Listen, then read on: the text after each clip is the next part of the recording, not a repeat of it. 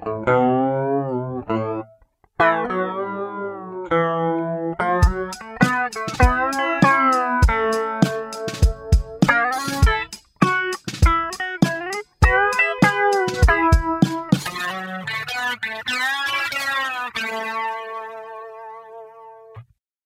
right, welcome to this episode of Cotton Specialist Corner. I'm Seth Byrd.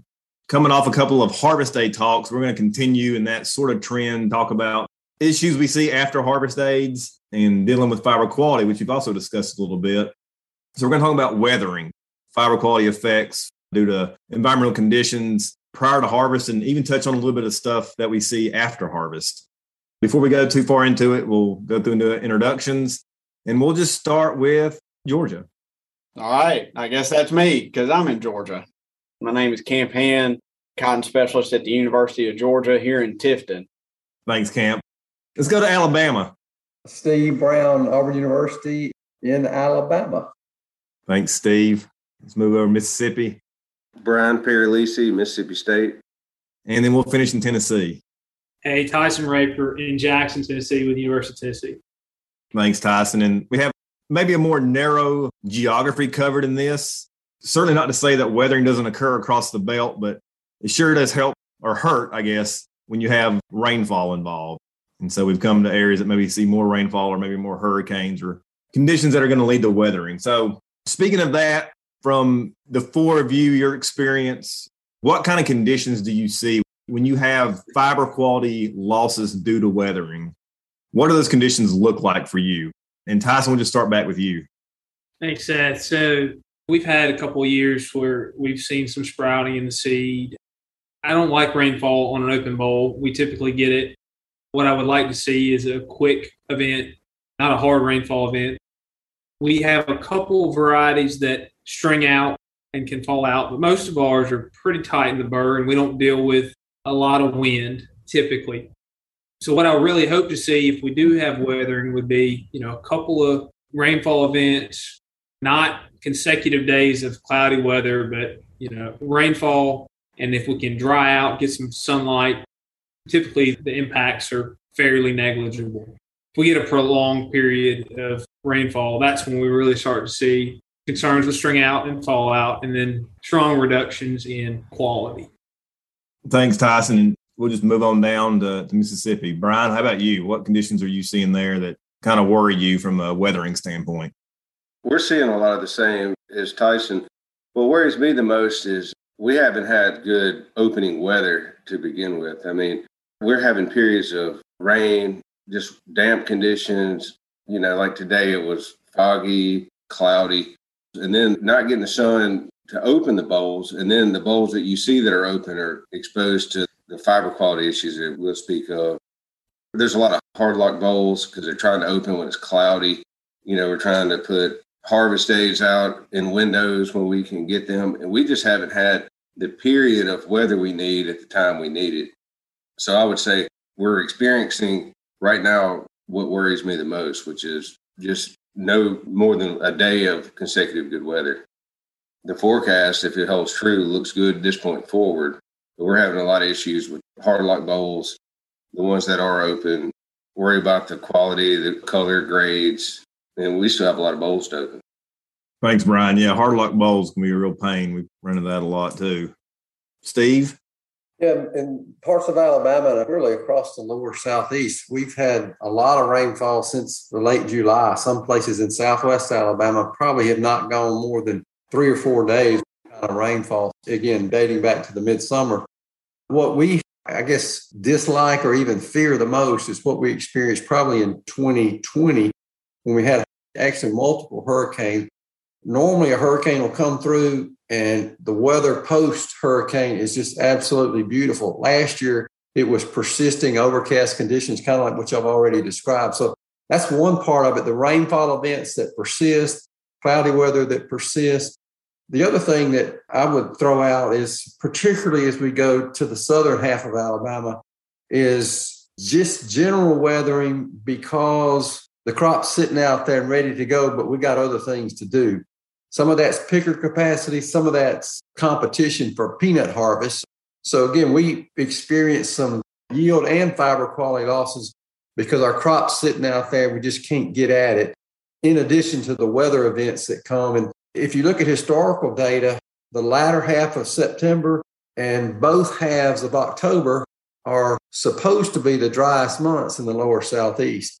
But that average has been blown out probably the last few years. And so that really hurts when we see rainfall, big rainfall, heavy rainfall, extended rainfall on open cotton. It just makes you feel sick. And we've had a lot of that probably in the last three years and certainly again this year.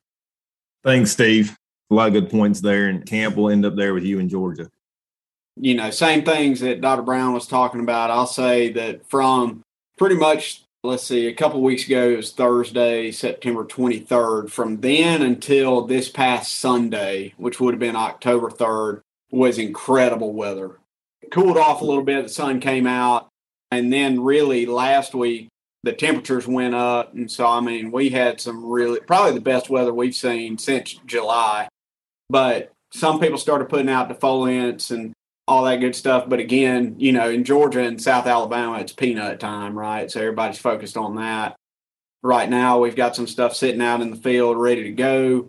But kind of echoing what everybody else has said, the conditions that scare me the most, you know, slow, steady rainfall over the past, like really in Georgia, it's starting today and probably will be tomorrow. And Thursday and Friday is kind of so so chances.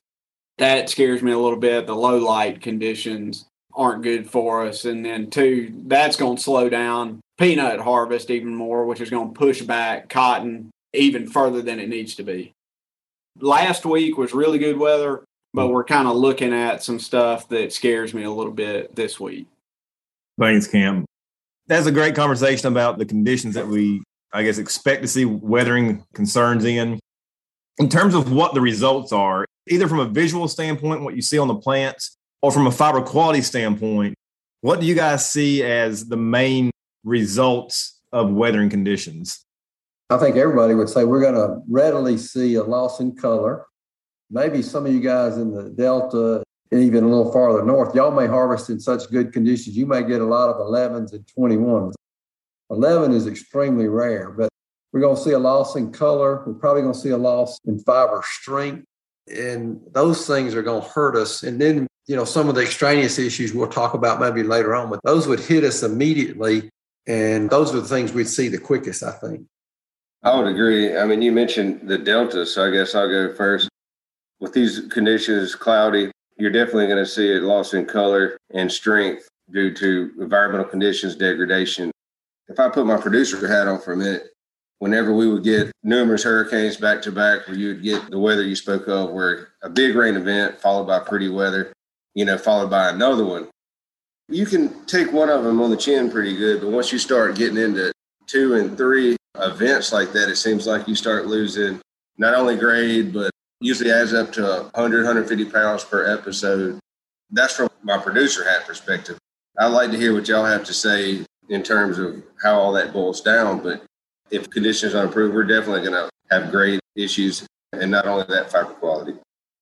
Y'all think a heavy dew even contributes to some of the fiber diminish, the qualities diminishing? That was something that I definitely wanted to cover in a minute. I don't know how much it causes on the plant. I'm also in a place where heavy dews like once a week, you know, so I may not be the best one to talk about heavy dews.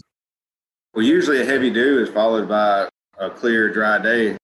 If it wasn't, you know, it's the same conditions with the dew, a lot of times it followed by sun. You know, it's a great question. Along those lines, on the dew, so I'm getting questions now. We've got two or three positions in the top of the plant.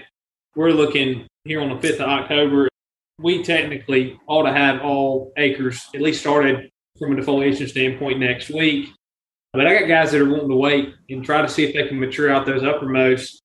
I've been, you know, trying to argue this very point, this conversation what are we losing? You know, by pulling the trigger now, sure, we're sacrificing some of the uppermost, but if we wait, we're sacrificing quality and potentially weight of the lower ones, and even just a dew.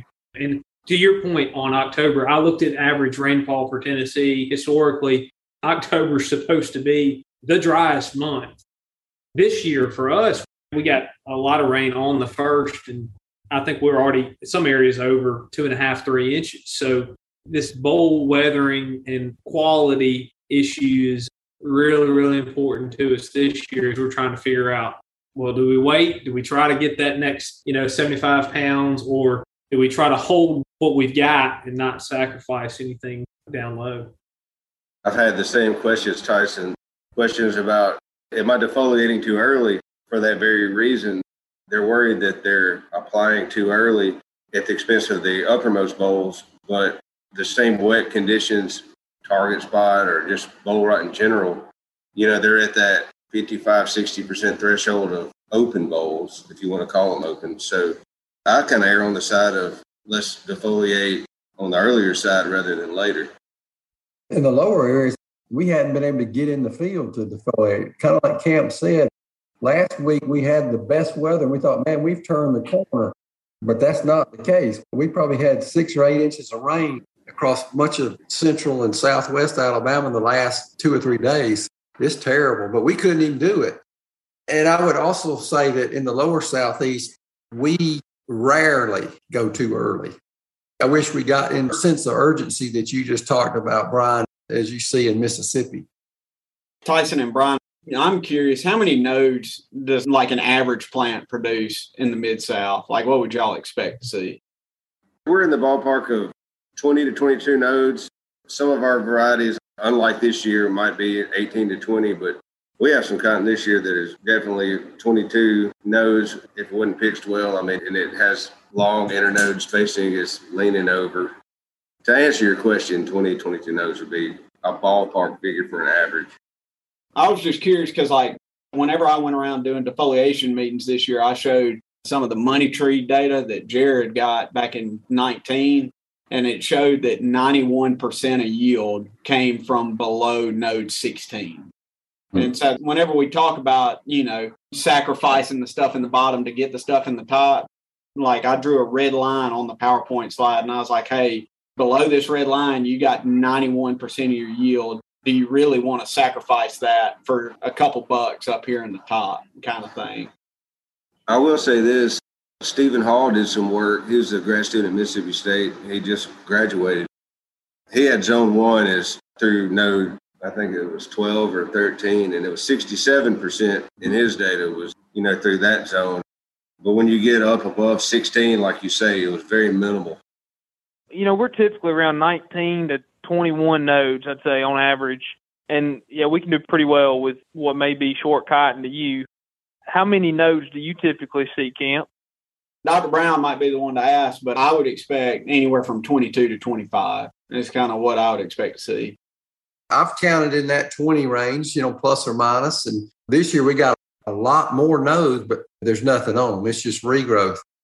I do think it would be a great exercise for a farmer to take five minutes and walk out and just look at about three or four plants that he thinks are average plants and recognize that about above 18, 19, or 20, there's nothing to go for. It's maybe 17 or less. I think that's a great exercise if people would just take a little time you often hear consultants and others in real aggressive growing areas, well, they're putting on 25, 27, 28 nodes. Well, that's very rare from what I've seen. Those upper nodes are very non meaningful and they contribute very little. That's a good point. That's one thing I wanted to clarify. Are you talking about total nodes on the plant total or are you talking about yeah, fruit bearing nodes? Well, total would be, I guess, a total nodes. Whenever I was saying the 67%, I was talking about fruiting nodes. Like Steve's saying, I see rarely, depending if it's irrigated or dry land, three, four, five nodes at the top of the plant that don't do anything but just hang out. You know, so just to clarify that we're talking about the nodes we actually expect to see a harvestable boll on versus just a node the plant puts out at the end of the year. I dew want to revisit kind of the dew question. And if we go back to kind of what's out there, so if you want a resource for weathering, beyond this conversation, probably the best resource that's out there is that Cotton Physiology Today article that was published, I believe, in the early 90s. But a lot of things have changed in cotton. I don't think fiber's changed that much in the last 20 years. And, you know, I can't imagine, Steve, that do, I may not know how bad it gets, but it certainly can't help anything if you have dewy mornings. And I think you mentioned color. I think when we talk about fiber quality problems due to weathering, color grades are usually what we think about. You know, this article lists a lot of other physical properties of fiber that could be degraded from weathering. Do y'all see anything outside of color? Is there anything that y'all have seen or noticed or picked up on from producers or ginners that maybe relates back to weathering? In addition to diminishing just the brightness, the whiteness of the fiber, at times you're going to get some bleed off from the burrs. Again, that's a color thing. But I also think over time, you're going to see a degradation in fiber strength. And it's interesting because the market at times rewards different fiber quality components. At one time, fiber strength was the throbbing issue. Now I think it's more length. Strength, I think, will be affected as well. And maybe a little bit fiber length, but mostly I would say color and strength would be the first things I would see. I would agree with that. That's the most logical. I can't necessarily prove it, but you think just degradation in general would affect strength. But I think what we're going to run to the most this year, if the weather were to break and we could harvest out, would be potentially color, especially on our bottom bolls. One thing we see, okay, we come through this hopefully by next Monday or Tuesday camp in the lower southeast. We're going to see some sunshine. And of course, very few people have picked today. But let's say we've been picking and then we get a rain or a day or two of rain yes, I want to be urgent and get it out. But if we can give that crop a day or two further to brighten, we may not lose as much color as we might otherwise lose if we right in just as soon as we possibly could after a rainfall event. Yes, Steve, it's like you're reading my notes. That's one thing we always talk about. If you get some rain, give it some time to dry out, not only just to dry the fiber out, but also get that bleaching effect. If you've got yeah. color issues, let that yeah. sun try to bleach some of those color stains out and hopefully it can improve your grades. You can wait on it, but that is a very good point. I mean, it happens if the weather cooperates and it gets bright, it will whiten it. And a farmer's sitting there and he's got to make the decision all right, am I in a year when I'm going to keep getting these rainfall events? Or behind this one, if I'm going to have an extended period that I'm going to be able to pick, and he's got to make some guess as to that because if it's going to be more rain like this, I'm going to go get it. And I can't make it be great, but I'm going to get the best I can as quickly as I can. Yeah, no, that's a good point. And I do want to go back to one thing I said. When I say fiber hasn't changed, I am not saying fiber quality hasn't changed. Let me back up. I just mean the components of fiber. I don't want to get a bunch of breeders coming after me with pitchforks and torches. Quality, we've made great strides in, but I think the components of the fiber itself, you know, cotton fiber is cotton fiber. And so some of these things that degrade it are going to degrade it regardless. So we kind of covered a little bit how to mitigate. I mean, it's kind of hard to mitigate the weather this time of year, but you know, waiting for sunny days will help. Obviously, being timely with harvest behind your harvest dates help, so you don't have that fiber sitting out. But one thing that you know, Camp and Steve, you guys talked about before we got started was sprouting. And so, if y'all don't mind, just revisit that conversation along with the seed coat issue. So, I got a call from a couple agents a couple weeks ago with some pictures of seed sprouting. And I mean, we've had mm-hmm. conditions that are conducive for that in the southeast. And so we kind of talked about it normally, you know, following all the rain and stuff. Like I said, it dried out, sun came out, and all that good stuff. And all those seedlings that had sprouted, they, you know, will eventually die and will be good to go. Like it's really a non issue. But the question that the agents were posing to me was, hey, does this increase our risk of seed coat fragments? And so I called Dr. Brown that afternoon. We talked for a while about it and kind of with consulting some other folks as well came to the consensus that the sprouting doesn't really lead to the seed coat issue but it's more of the seed that keeps imbibing water and kind of drying out and doesn't germinate because it's a little more likely to break in the process of harvesting gin and so on and so forth that seed coat is going to get caught in the fiber in that type situation. Wouldn't you say, Dr. Brown? That's what I understand. The seed coat fragment issue was almost a novel thing that really hadn't appeared in any way, shape, or form to the degree it occurred last year across the lower southeast. And the classing office in Macon, I think the final numbers were 40% of the bales, and it was almost between two and a half and three million bales through that classing office. 40% were degraded you know, on the loan value, that's 4.45 cents. It probably didn't garner that much of a reduction in the cash market. It was probably a penny or so less than that. In fact, The industry loves it if you've got a blemish, but otherwise good quality because they can buy you at a discount and get a pretty good spinning product. So the seed coat fragment issue was an ugly one. Maybe sprouting is not going to really contribute much to that. It is going to degrade the quality of seed and its feed value to livestock producers, but they seem to be different issues. And just so we're clear, I mean, do y'all see that more of an issue with normal rain or maybe normal storms, or do you see it spike more when you've got, you know, a heavier hurricane season? Hurricane Sally came up through the lower portion near Mobile Bay last year on September 16th. Our crop was ready to foliate, but it was sitting there.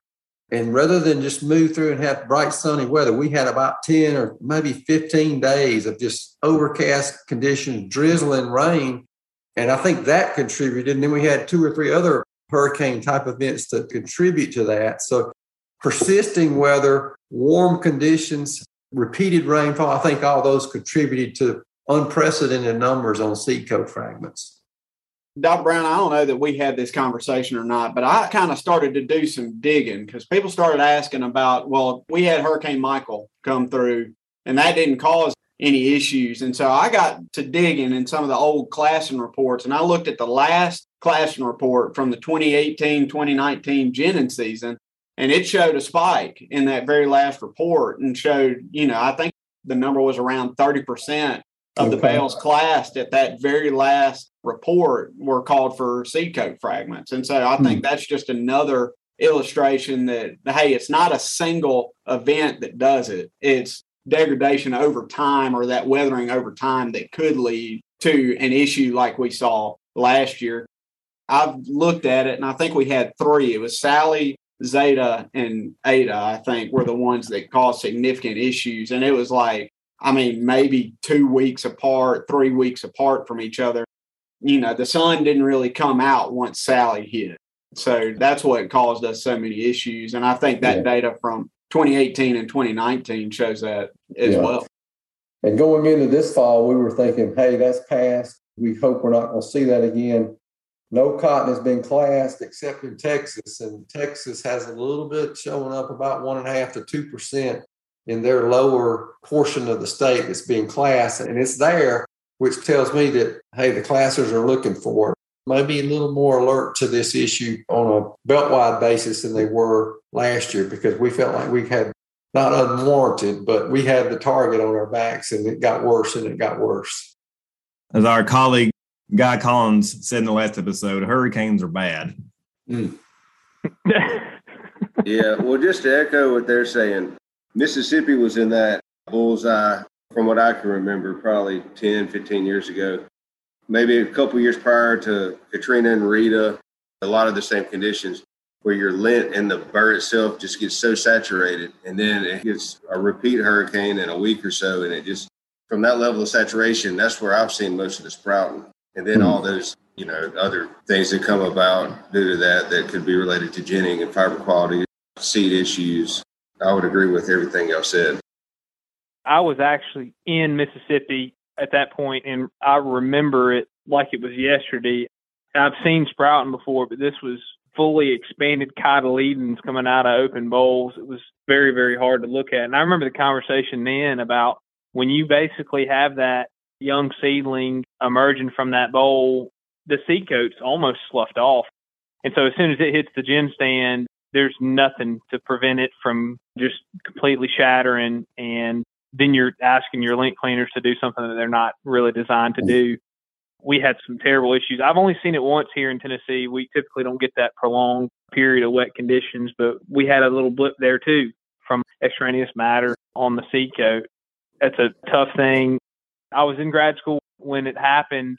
There's actually a term for a sprout while on the parent. Does anybody remember what that is? Bonus points here, Seth. if you're listening from home, go ahead and call into this recording so we can give you a prize. call in. You're gonna give them Tyson's it's phone number so they can call him directly and yeah. give him the answer. Yeah, we'll post it. Yep, it's vivipary. Yes, I remember that now that you say it. That was some tough years for Mississippi in cotton.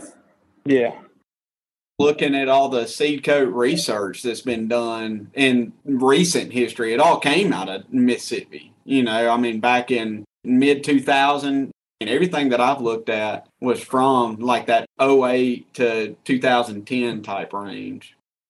One thing I learned today that was interesting on the extraneous matter calls, I think everybody understands that when the cotton's classed, the machine is doing the color, the length, strength, and micronaire, those sorts of things. But then the human classer opens up that sample, maybe divides it into force and visually inspects it for several things. When you get an extraneous matter call, you only get one call. It could have bark in it, it could have grass in it, but if it's got more seed coat, it's going to be called seed coat fragments. Now, I also learned that if it's plastic, plastic trumps everything, and that gets a 71 call. But I didn't realize that you could only have one penalty. I guess that's like a football game. If you have three penalties on one play, you just get one mark off usually. So that was interesting to me. All right, guys. Well, I appreciate the conversation today. I think we've covered a lot when it comes to weathering. There's a older newsletter, but still a very valuable resource, I think, for all of us about weathering. And we'll get a link posted to that on the Grow Plant Health Exchange page where our episodes are housed. Thanks to you four for joining. Appreciate your time. Thanks to Cotton Incorporated for the sponsorship. You can find us on Twitter at Cotton Corner Pod. Find us on any of the podcast apps. If you'd like to give us a rating, please do. If you'd like to suggest a topic for us to cover, please do as well. Thanks to Keith Evanston for the music, and thank you for listening.